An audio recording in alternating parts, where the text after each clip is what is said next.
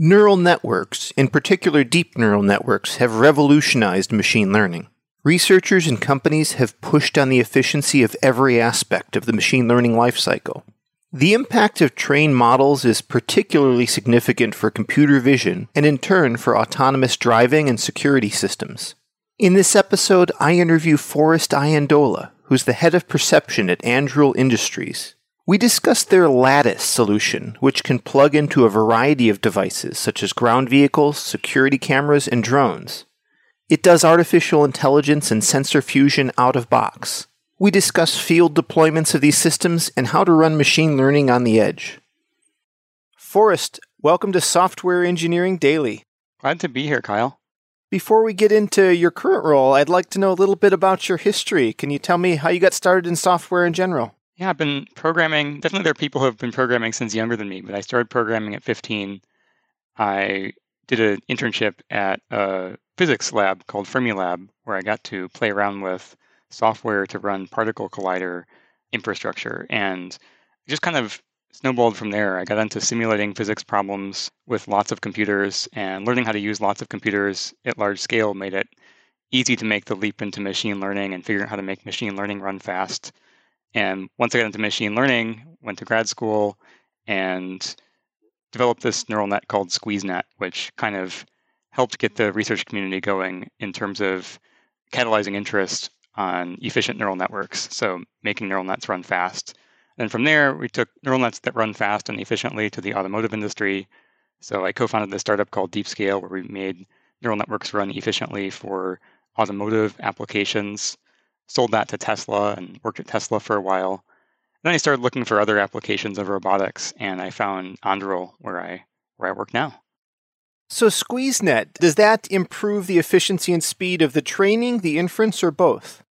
So I worked on all of the above. SqueezeNet in particular, the idea was to make well, actually, it's kind of an interesting story. So we started out aiming to actually speed up training. So my PhD advisor and I had made the system called FireCaffe, which allows you to train neural networks on hundreds of GPUs. And instead of taking weeks to train, it would take hours to train. And this is in 2015, so this was pretty cutting edge at the time. But I was still pretty impatient, so I started looking at how to change the neural net design itself to train faster and realized that if you had fewer weights in the model, that the model would be smaller and it would take less time to communicate the updates across computers. And then you could have training run faster on lots of computers. We got it down to like three hours with this neural net that we called SqueezeNet. And our goal was originally just to speed up training. It was actually my lab mate in grad school, Matt Moskewicz, who tried putting SqueezeNet on a cell phone. And he found it was really, really nice because it took hardly any space on the phone itself. If you were to put SqueezeNet in an app, like for an app update, it's only a few megabytes. And then the really exciting part was the energy efficiency. So your battery actually lasts longer using SqueezeNet because it doesn't have to move the weights or parameters around in memory as much. So we actually started out trying to solve one problem of of making training run faster, and we accidentally discovered a way of making things more efficient on smartphones. And now there's a whole community around tiny neural networks for smartphones. You might have heard of MobileNet or EfficientNet or some of the more recent ones. That opens up a lot of opportunities in my mind. Do you have any key things you've noticed that have happened on mobile devices that wouldn't have happened without a technology like that? I think so. I mean, you look at things like Instagram or even Facebook itself, there's a ton of smarts going on, in many cases on your mobile device itself, ranging from understanding who's in the picture to filters that stylize the image or make it look better. And these are all things that you know, you could in theory run this in the cloud and have it be less efficient, but running it on the device makes the whole thing very snappy. You know, you can edit in real time potentially and you know take a picture and immediately have different options from a neural network for how you want to stylize the picture. And broadly speaking, is everyone in automated vehicles and robotics and things like that computing at the edge, or is there reason to take a more client server architecture? I think it varies. So in the autonomous driving space, I think a lot of stuff happens at the edge because it's a real time system. I mean, if you're to go through a tunnel, for instance, and lose your internet connectivity, you don't want to lose your ability to interpret the environment through your neural networks and your perception systems. So I think on device is important there. I think in things like security cameras, it's much more diverse. There are companies that do most of the analysis in the cloud, there are ones that are mostly on the edge. And I think it really varies what you're trying to do. If you look at what we're doing at Anduril, it's a mix. I think we're skewed a little bit more towards the edge. So we put NVIDIA GPUs, pretty small ones, on most of our products is something that we've we've talked about in, in a number of different venues publicly that we rely on GPUs in the products.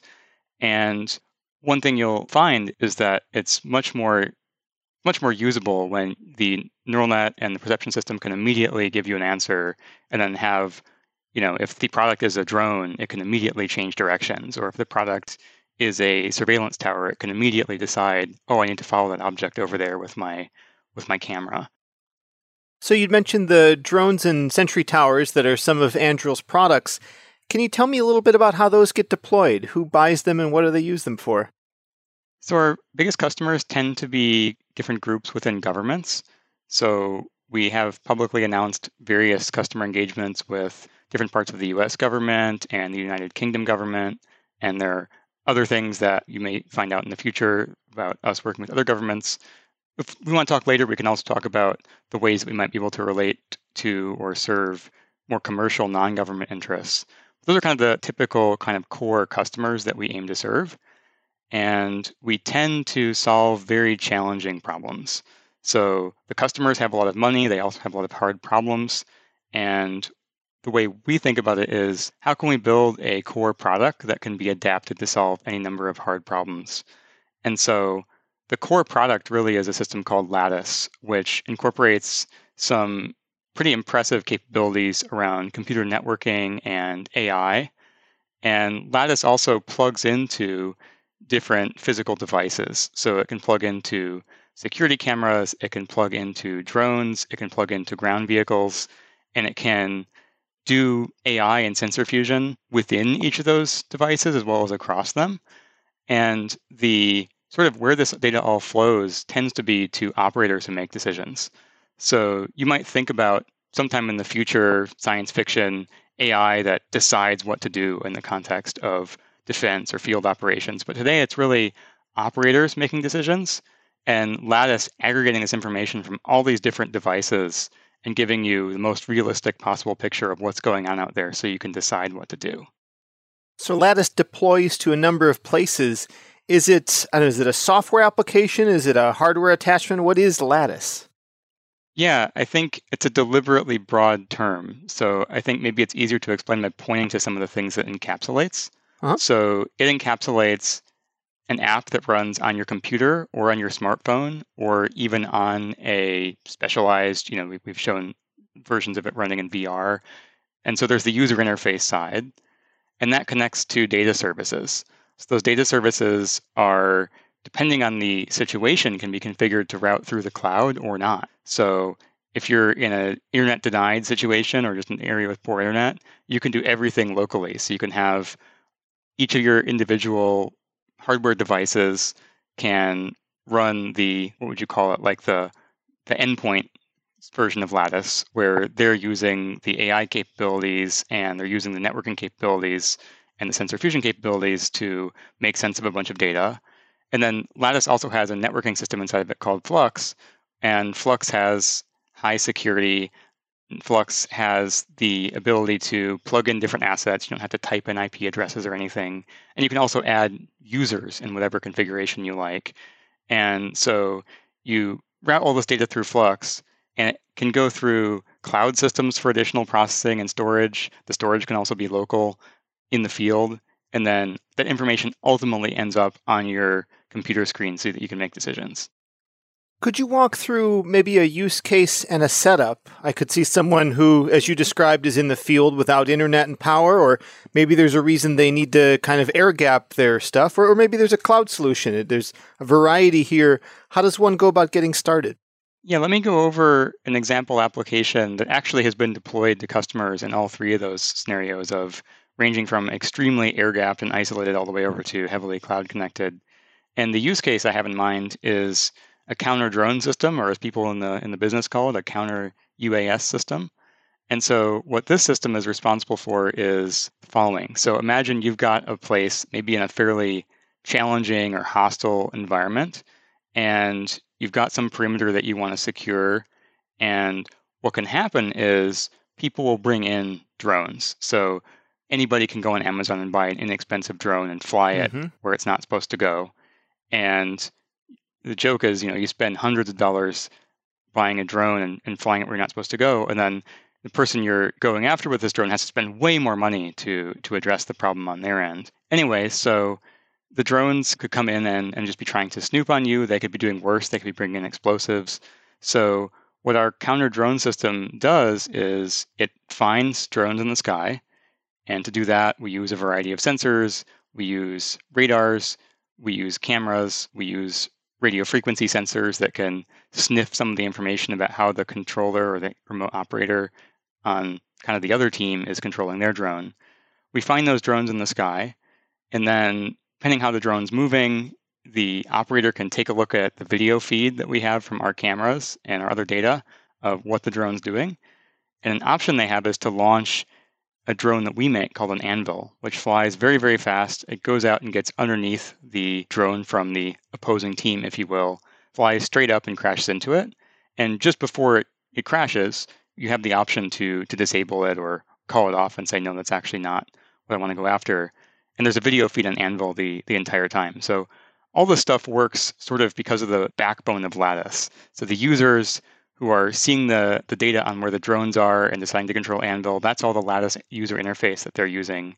And the ability to talk to all these devices is also via the, the Flux networking aspect of Lattice. So the networking is a challenge in and of itself, I would imagine. I think maybe we'll come back and unpack it.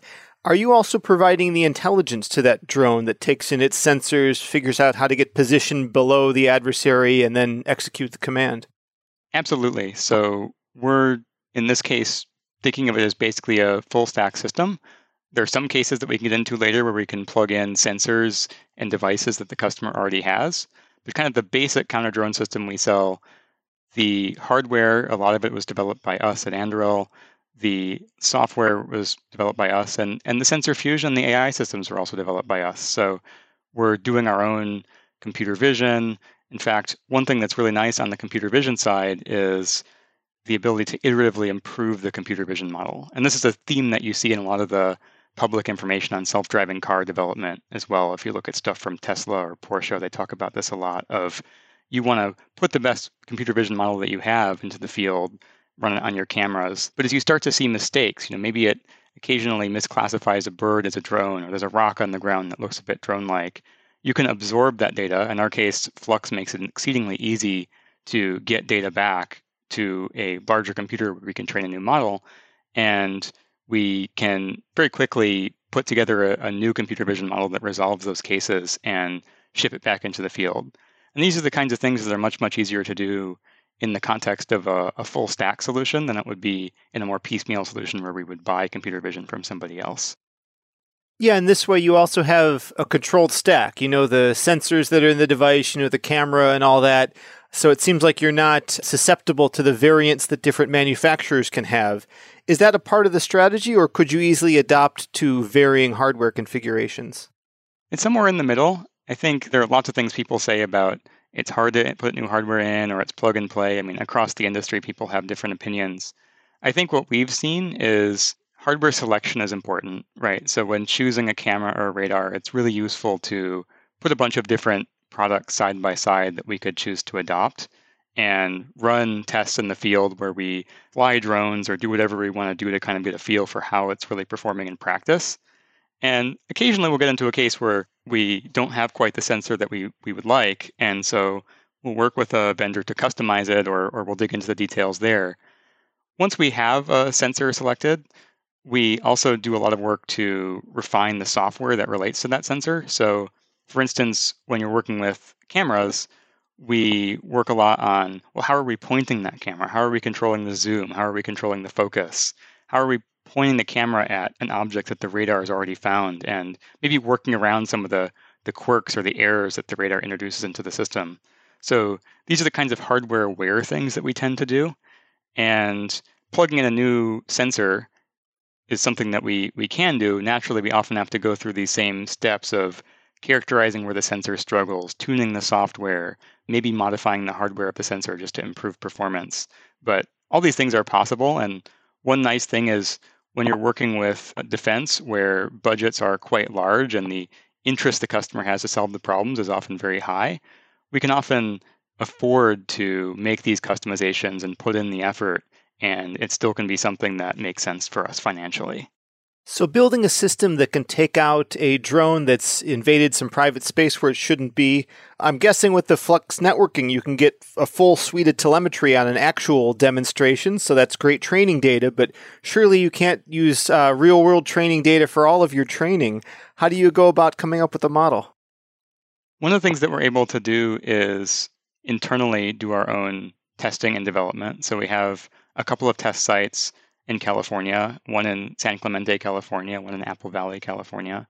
And in those test sites, we have a full suite of our hardware and software set up, and we can fly drones and develop. So, just as you were saying, we're able to do a lot of pretty realistic testing right from the beginning of developing a new capability. But then once it goes out to customers, we don't stop there. We're able to customize further. So, let's say you have one customer that's in a heavily wooded area, another that's more in an open desert area, one that's in snow, we can, depending on the data sharing agreements, we might be able to merge all that together and take the data from those different deployed customer instances and, and combine them. Or if we're a little bit less lucky with it, what we may end up doing is, you know, customer A will have our data set plus data that we collect from their instances of, of these devices, and customer B will do the same thing. And we can often work our way out of these, these problematic cases by doing that, not just by retraining the computer vision model, which we certainly do, but also by looking at how we're adjusting the parameters in the sensor fusion, improving the object tracking, improving the correlation across different sensors as well. So, deep neural networks are susceptible to adversarial attacks. The famous textbook case is a image of a gibbon or a panda that is correctly identified, and then you add a little noise, and suddenly the network thinks it's a school bus or something like that. Do you have to worry about adversarial attacks? I think we probably do. And it's not just adversarial attacks like someone trying to pull the wool over our eyes by disguising a certain device to look differently, although that certainly can be the case. But it's also just the world changes over time. So new drones are developed, bird migration patterns shift, airports get put up, and sometimes there can be more commercial flights than there used to be. And the world's always changing. So I think adjusting to these changes is really important. And one thing that we've been able to do is to have our engineers pretty in the loop with a lot of the customer deployments, looking at what are the new issues that are starting to crop up. So certain new kinds of drones emerging, we can spot that pretty quickly. And sometimes the system performs great against those, but if it doesn't, we can work to resolve that. I think in terms of somebody actually like putting a sticker on the drone to make us think it's something else, I haven't seen a lot of that yet, but I'm kind of ready for for that when it starts to happen. Let's get more into the Flux networking. I don't know if every listener is going to be familiar with the idea of mesh networks and things like that. Just to set the stage, could you frame some of the challenges you have around getting information moved uh, from here to there?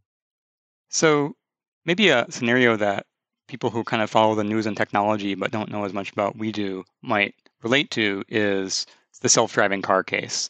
So there's if you ever look at news or talks and self-driving cars, one thing that comes up a lot is we should be able to have all the cars on the road, the self-driving ones and the normal ones too, all be communicating with each other about what's their position, where do they want to go next, what obstacles are they seeing, talk to the stoplights, talk to the toll plazas, all these things. And the reality is most of this doesn't really happen in practice yet. It's not that the technology is impossible by any means, it's more costs money and also requires some agreement on protocols. So getting everyone to adopt the same thing is hard, and getting people to retrofit their old cars and stuff with this networking stuff is probably a non-starter.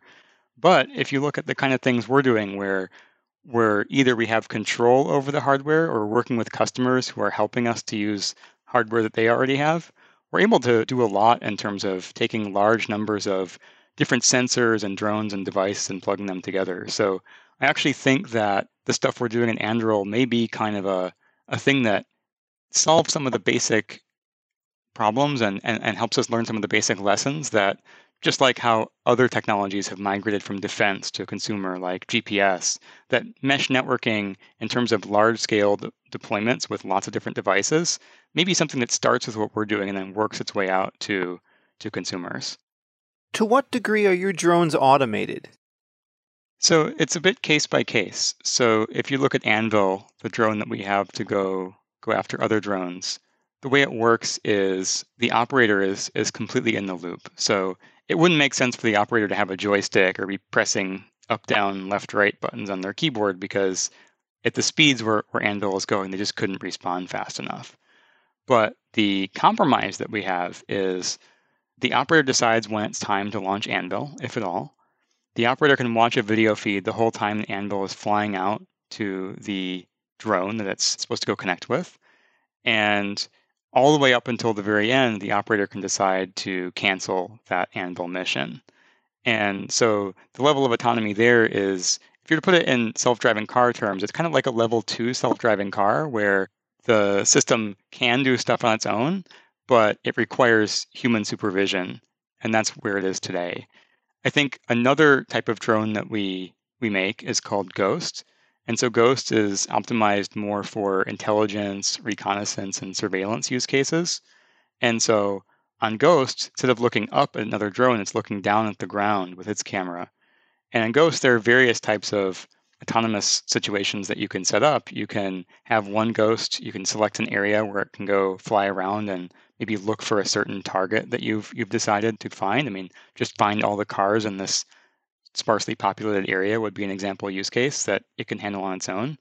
And there's also a whole aspect with Ghost and some of the other drones that we plug into that the customers have, where we can task several drones to work together to go look for something in an area, and they pretty much on their own divide and, and divide up the problem and, and decide which drone should go where. So if I have a fleet of drones that's out doing some, I don't know, mapping, reconnaissance exercise, Uh, I'm potentially getting a live feed. But it occurs to me that could be interrupted, and maybe the device needs to hold some local buffering or things like that. What are some of the challenges you face in a live scenario, getting data pushed back or pulled in all the right directions? Yeah, so one thing behind the scenes that's going on with a lot of this Flux stuff is using multiple types of networks. So, depending on the situation, the drone or surveillance camera or vehicle or whatever may have any number of different types of network technologies. If you're very lucky, it might just be plugged into the internet. That's that's pretty rare. It may have 4G. It may have satellite internet.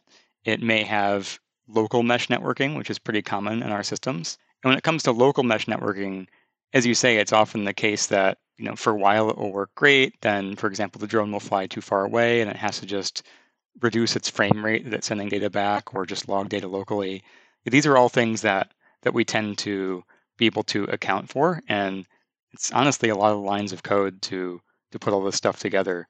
One nice thing is once you've done this once, the code tends to translate pretty well. So Anduril bought a company this year called Area-I, which makes a family of drones called Altius. And we were able to take a lot of the code that we've developed on the networking side, the computer vision side, the autonomy side from Ghost, and moved that over to Altius, and that worked well. And we've also worked with customers who bring their own hardware and move some of this this technology over there, and it tends to work pretty well. Obviously, there's some tuning, but it's much much nicer than having to do all this over again from scratch for each kind of drone or device.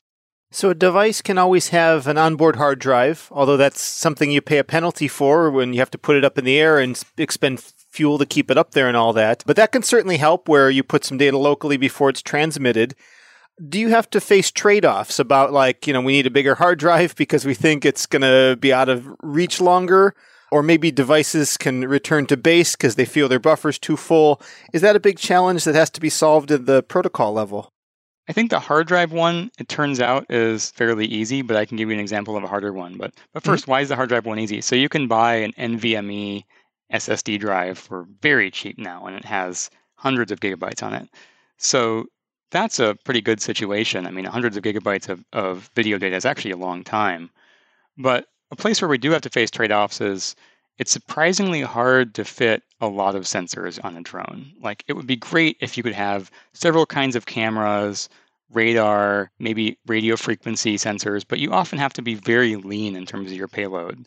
And in fact, one thing that I've I've sometimes seen happen around here at Anduril is you'll have multiple different drones, maybe even flying in the same area, but we'll put different sensors on different drones. Because as you say there's issues with how much energy you can store in the batteries and how heavy those those sensors are. So a classic example would be you have one set of drones that are running cameras and the others are running radars and the radars fly around looking for moving objects and then say oh hey i found something moving on the ground and then that alerts one of the the camera drones to come over and and take a more more detailed look in terms of the the pixel space so, when you have autonomous devices like drones, especially more than one of them, I guess they could be totally decentralized or they could follow some centralized policy. What sort of ways do you approach them all existing on the same playing field? I think one thing that we've done kind of from the ground up is to assume that there will be some customers who need to run purely air gapped. So, what that means is you have to have some sort of peer to peer mechanism for different drones and other sensors to coordinate. You can't just wait until you have a chance to talk to the cloud. And so building it that way obviously has been harder, but once you have that, it becomes pretty straightforward to add more devices and they, they tend to slot in more neatly when the assumption is that it can be peer-to-peer or centralized and and that it's really kind of in the config files where you decide as opposed to being a total rewrite to to be able to do the peer-to-peer capabilities. You'd mentioned devices that have access to potentially multiple networks. Maybe it's uh, Wi Fi, 5G, and satellite, or some combination of those and others. Are you trying to then utilize and, I guess, switch across what's effective at the time? That would be really good. I think there probably are situations like that. I think what I see more commonly is the case where there will be devices kind of daisy chained together. You know, there will be one spot where there's really good internet access and then the others will form a mesh network that that can slurp up some of that internet access on that that place where it's working well. I think that's more common. And one nice thing about being able to do this is it makes it easier to get data back in challenging scenarios. So you can imagine some of these devices are in really remote locations and you know it's difficult for the operator to to get eyes on what's going on. It's difficult to get data back that you could use for training data. And having this capability makes it significantly easier. And you know, you'd think that this whole thing of getting data back and training could be a long process. I mean, when I was at Tesla, you know, they tend to release a new version of autopilot maybe every month, maybe every few months. At Anduril, I've seen people turn this around in as little as a day. So there was an example recently where we deployed the counter drone system to a new area. They had a type of streetlight of all things that had an odd shape, and our computer vision model thought some of those streetlights were drones, and it would just constantly be looking at the streetlights of you know scanning for drones. And so we're able to get a bunch of images of those streetlights back and retrain the model, do a bunch of experiments offline to make sure we haven't broken anything else by making that change, and ship the new model to customers. And the whole thing took less than a day. And yeah, having the internet networking capability to do that is really empowering. Do you end up shipping those new models to just the areas that have the unusual streetlights, or does that just go out globally? The streetlight case, I believe that streetlight data went into models that run all over the place now. So that's one nice thing about the situation we're in. You know, sometimes people who have companies that work with the government end up doing one thing for one customer, one thing for a different customer, ends up being very little reuse of technology. I think we've been really fortunate to find a lot of opportunities where we can build something to solve a hard problem. And then one of the customers who's using that product or that piece of technology says, Hey, I've got an even slightly harder problem for you. And we solve that one. And then all the earlier customers get the benefit of us having solved that, and we're able to push a new release to to the whole set of people who are are using that particular product. Could you elaborate further on what you mean by sensor fusion? So, one helpful way to break this up would be sensor fusion within a device and sensor fusion across devices. And I guess by a device, I mean maybe it's a few pieces of hardware, but they're all kind of concentrated together, or maybe they're they're plugged into each other. And so sensor fusion within a device could be in the counter drone system, you have a radar. which the radar we have is actually quite powerful and it can see many kilometers away in all directions. And based on where the radar finds objects moving in the sky, we then point the camera there and get basically images on that object. And so pointing the camera at the radar sounds like it should be easy, right? And sometimes, luckily enough, it is. But if you think about it, you're trying to see an object several kilometers away. That's not something that the computer vision world or the camera world is really optimized for, right? You think of mm-hmm. cameras and computer vision. Maybe you have a cell phone, or maybe you have a self-driving car prototype with a camera that sees a few hundred meters, right? We're looking kilometers away. So there's a couple of problems.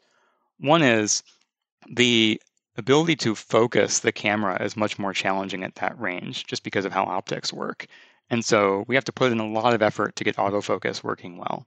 And then another challenge is the radar sort of error bars around where the radar thinks the object is, especially when you're in complicated terrain with all kinds of you know, echoes and things on the radar. Those error bars may be larger than the field of view of your camera, which means when you point the camera at the radar, there's no guarantee that you're going to find anything. And so the trick we found is you kind of subscribe the camera to where the radar thinks the object is, and then you you search around it. So you add an offset. You say maybe for a second I'm going to look above where the radar thinks it is by a little bit. And then I'll look to the left, and and you kind of jump around until you find the object. But it's it's these kinds of details that I think often are kind of where a lot of the time goes in working on sensor fusion within a device. And I guess I'll see if you have any questions on that. We can talk about sensor fusion across devices too if you want. Yeah, uh, so that's a very interesting coordination problem in a way. So you had to kind of develop this local search for the camera, knowing that it should just be pointing in the right direction, but also coordinate when radar found something, it's time to allocate those cameras. Is that all part of just the lattice brain, or does one have to kind of create that for the use cases? So that's something that we can, given that we have that, we can now use it anywhere. So hmm. a lot of the code that runs to control the camera allocation and, and the computer vision and so forth is general. So you could imagine on a drone saying, I'm subscribing my drone camera to a radar that maybe is on another drone, maybe is on the ground. And I'm going to use that same camera search algorithm from the perspective of the drone. That tends to work with, with pretty minimal effort in terms of porting it. And then, of course, you have to tune the small constants of, well, how big is my search radius? And then these questions. I guess my next question is about the extent and breadth of machine learning. Clearly, you use it for computer vision. In theory, it could also be used for decision theoretic problems and planning and things like that. Is that a component of what you do as well? I would say on the machine learning side, as you say, computer vision is probably the biggest application. Another area where we've put a lot of effort into machine learning is classifying objects based on their motion. So you could imagine if you're classifying human made air vehicles like drones and airplanes versus birds, if you look at the data, what you'll find is human made air vehicles in most scenarios tend to fly in a fairly straight line. The altitude doesn't jump around too much, it'll have gradual changes. Whereas birds tend to fly these loopy, whimsical patterns. They find some, you know, they find a mouse on the ground and they're suddenly diving down, they're coming back up. So, just based on the shape of how the object has moved recently, we can actually use machine learning to infer something about what kind of object it is. Of course, it's not perfect, and it's something that you don't want to rely purely on without other sensors, but it's it's a good start, and that's something that we use to help decide which radar object to point the camera at next. Is you know, is it more of a loopy thing that's more likely to be a bird? Okay, we'll deprioritize that, or is it more of a straight line? Okay, that's probably something we should look at sooner.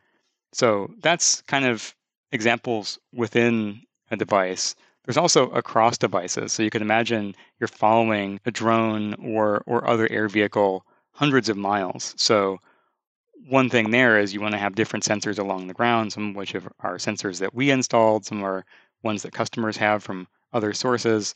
And we can hand off, you know, as the object flies through the sky from one to the next and say, oh, this sensor and that sensor each are locally doing object tracking, but we discover they're talking about the same object. And that correlation is something that so far has been more rule based, but I think machine learning is is a great thing to potentially use. In terms of the transition to more machine learning, I think one thing that's been a theme in the self-driving space where where I used to work is just gradually replacing or augmenting rule-based things with machine learning. You know, once you hit some wall of you know, I keep adding more rules, but the rules just kind of contradict each other, or you know, how am I going to manage thousands of rules? That often is kind of the the spark of where you start trying out machine learning, and by that point, you probably have lots of data. So I think if we talk in six months or a year, you're going to see, you know, each time there's more pieces that we've converted into either fully machine learning problems or let's say machine learning assisted problems. What are some of the challenges that you're tackling on that front? So, I'm very interested, I'm not going to claim to have the answer in tracking based on machine learning or, or more intensively using machine learning and tracking. And in computer vision based tracking or self driving car tracking, where maybe you're relying on LiDAR and radar and cameras, it can work pretty well because you can label lots of data, right? The challenge with tracking with machine learning and what we do is with the objects so far away that you know the camera as you, you remember isn't always pointed at all the objects at once it can just look at you know one thing at a time you don't necessarily know how that object moved sort of in terms of ground truth. You know we can get some amount of data where we put gps trackers on objects and have sort of ground truth of where they flew but you know we don't have the level of truth that you'd have if you're looking at close range objects and you've got lots of cameras on them and lidar and everything. So i think we're trying like we're reading these papers from the self-driving community on tracking and motion planning with machine learning and we're trying to figure out how that adapts to our case where we're looking at much more sparse far away kinds of data yeah you have less obstacles but an extra dimension almost to deal with exactly i, I think we have much to learn from from them i also think the technology we're doing may benefit self driving people in certain ways. We already talked about the mesh networking in self driving scenario. Another one is imagine if you could see kilometers down the road how fast you could drive. You know, obviously you have to work out a lot of other problems for self driving. Self driving is not a solved problem yet. But if you had all the kinks worked out and you could see a kilometer or multiple kilometers down the road with the kind of thing that we do, autobahn speeds would be pretty pretty achievable with self driving cars. Yeah, that's pretty incredible.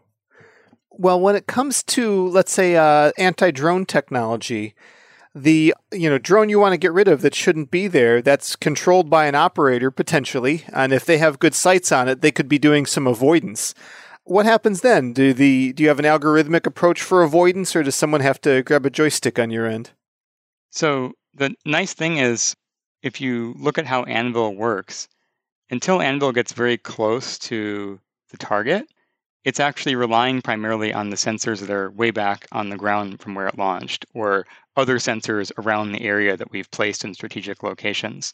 And so imagine an Anvil is flying towards a drone that's wiggling around and you know it's it's raising and lowering its altitude, it's moving left and right. Well, Anvil knows the latest of of where it's moved because it's subscribed to all these sensors over a wireless network.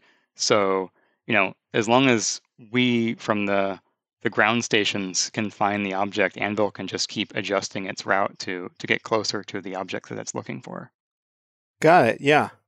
When you think about pushing the limits of where the software can go, what are you bumping into? Is it compute, training data, something else? Those things are certainly challenges. I think I've been really heartened by all the work on hardware for computing neural networks and, and other computationally intensive problems. I mean, not just NVIDIA, but there are lots of companies developing neural network accelerators, and it's going to be really exciting to see how that develops. I think in terms of, of software, I mean, the researchers who are giving away great neural network designs and great software like PyTorch for training and, and deploying neural networks, that's that's all fabulous. That makes my life so much easier. I think some of the the challenges are actually a bit tame or you know not specific to, to machine learning. So one example would be build systems. So you know every company has this problem of you start out with a few people as a startup, kind of just walk around the room and talk to people about how everything should fit together. But when you have, I think I think at last count we have 800 people in the company, and we have millions of lines of code, and everybody is pounding on this code trying to make it better and changing things all the time. And how do you just compile your C code every time and have it not be too painful? Like some of these just practical things that, especially in software engineering daily type podcasts, are kind of probably commonplace. No different just because we're using machine learning. Yeah, makes sense. Can you talk a little bit about the tech stack you guys use? So I'm most familiar with the tech stack within machine learning lands. We already covered mm-hmm. a little mm-hmm. bit about the, the computer networking and, and some of the hardware. So maybe it'd be good to do a little bit of a dive into how our, our machine learning system works. So, kind of the flow is we get data in from the field and we can choose what data to ingest. We have lots of it on disk.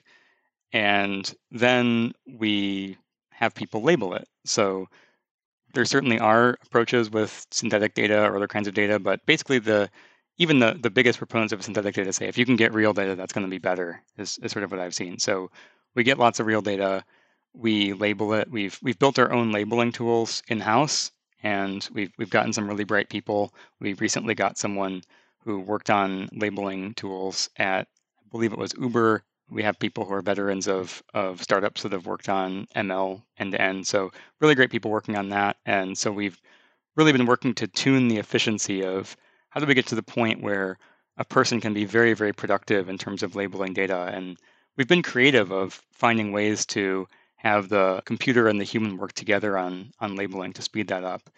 And then once we have labeled data and we've we've organized it into data sets, the training as an engineer, you have a couple of options. If you're doing something more experimental, you can just get a GPU computer and train something. We have we have lots of GPUs. If you're doing something more production oriented, though, we have put a lot of effort into making training neural networks reproducible. So the situation that we're aiming for is you have basically your neural net that you're training. You have a way of measuring the neural net's accuracy and you have a system for deploying the neural net. And each of those is its own Docker container with a config file. And so the idea is you first train your neural net, you subscribe it to the data sets that you want to use, you can study the results, evaluate it, deploy it. But if you get hit by a bus or you're just busy, someone else can come in and pick up exactly where you left off, and everything should still work. So the idea is when we get new data in that might be trying to solve a problem we're seeing in the field, pretty much anybody on the team who's kind of just been briefed on how this works can pick it up and work on it. And we're even trying to go so far as to have people who aren't necessarily engineers pick this up and, and do the data science side where they, they look at the failures and they get more data and they, they retrain. And then when it comes to deploying the neural networks on the security cameras or towers or drones or what have you, we have a, a model deployment system that exports the model, puts it into, typically we use either TorchScript, which is sort of a compiled version of PyTorch, or we use TensorRT, which is a library from NVIDIA, to actually run the model on images on the device. And that's sort of the workflow. And then it just, you get data off the device and the, the whole thing repeats itself. In terms of deployment, when you hit a use case like that interesting lamp that we discussed earlier, it makes sense you're going to roll out a, a, fix. When you don't have some immediate impending need like that, are you still consistently releasing models like to, I don't know, avoid drift or things like that? Or is it something you want to lock down? Yeah, we're always trying to make better models, even if we're in a situation where nobody's screaming at us to fix it the next day or anything like that. So the idea, as you say, is there's going to be drift, there's going to be new cases. We'd love to just incorporate that data. The other thing is we try to be pretty clear about what are the scenarios where we're struggling. So the streetlights were one scenario, but there are always more. We have a pretty big backlog of them. So one that we solved recently was windmills. So we went to a site that had lots of windmills, and you might say, well, why why does that matter? Well, it turns out radar really likes windmills. It thinks windmills actually are moving objects, and because it's spinning, and so the radar finds it. The camera points at it, and and it does have sort of a tail fin to it, you know. And the rotor, you could think of it as maybe kind of like a propeller. And so we kept calling that a drone from our model, and it wasn't like a huge issue. It didn't need to be solved the next day, but it was annoying. And we got more data, and we also collected a what we call a unit test set, where it's like some data that we have it's just windmills or just those difficult streetlights, or you know we have these separate different cases, so we can see how we're performing over time on all these challenging cases. Anyway, we did that, we fixed it, and so there's always a backlog of stuff like that. So if so, if there's nothing really urgent, we tend to just pick up some of the ones where we know we're or suboptimal and, and dig into them. Are there any common false positives like that, like mylar balloons or Chinese lanterns? Anything you really hate? so I think the relative size of drones is really interesting. So one of the most popular drones, or at least a popular drone, is called a Phantom 4, made by the company DJI. I was like, why is this thing so hard to detect? I mean, it's tiny. It's I think it's like a third of a meter wide, so like a foot wide. And it turns out, and you know, people ask me like, why is this this DJI thing kind of challenging? You know, we can do it pretty well, but but it took a lot of work to get good at it. And then you know, like an airplane will just lazily fly by. It'll be like 30 kilometers away and we'll have no problem picking that up. And people are like, Forrest, what, what's wrong with you? I mean, like this, this DJI thing is not that far away. But turns out a Boeing 737 is 100 times wider than the DJI Phantom 4 drone. And so the uh-huh. relative size these is really interesting. I mean, in theory, on a clear day, we could see airplanes, you know, 30, 50, maybe more kilometers away. But these these little drones, you know, you got to zoom way in. You got to do this whole camera search. You got to do all this stuff. So yeah, I suspect though people are going to probably keep making smaller drones, so we're just going to have to keep working harder. Well, are there any interesting things on the roadmap you're able to talk about? So we already talked a little bit earlier in the podcast, but one thing that we're working on slash is on the roadmap is a whole family of systems called Altius. And since we acquired Area-I, which originally developed Altius, they're already plugged into Lattice. So a little bit of background about Altius. These are what are called air launched effects. So they can also launch from the ground, but the, the really cool party trick is you can be flying an airplane and shoot out these Altius devices, and then they can start flying themselves.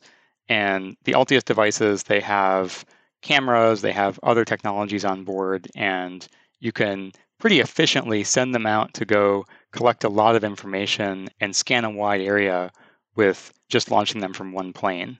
And I think this whole Altius thing, I mean, they've only been part of, of Anduril for, for a few months, and we've already integrated all this. We've helped the Area-I team work with them to, to improve a lot of aspects of the system. This is the kind of thing we want to do more of in terms of taking existing technologies, bundling it, and plugging it into Lattice, and then doing a lot of field testing, a lot of iteration to make sure the thing really works as expected. Are you guys hiring? We are hiring a lot. So we've grown substantially. So I've been here for about a year, and I think we went from about 300 people when I started to 800 people now. And we are hiring in Orange County, California, Seattle, DC, and Boston. And on my team, we're looking especially for engineers and people who have worked in industry on challenging problems. We definitely have places for people with AI expertise or object tracking or sensor fusion expertise, but we also just like hiring smart people who can dig into problems from first principles and and solve them.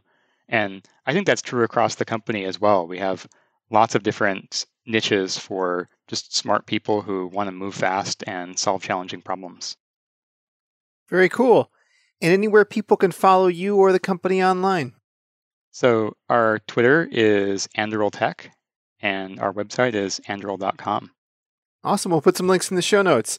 Forrest, thanks again for taking the time to come on Software Engineering Daily. Thanks again for having me on the show, Kyle. I really enjoyed it.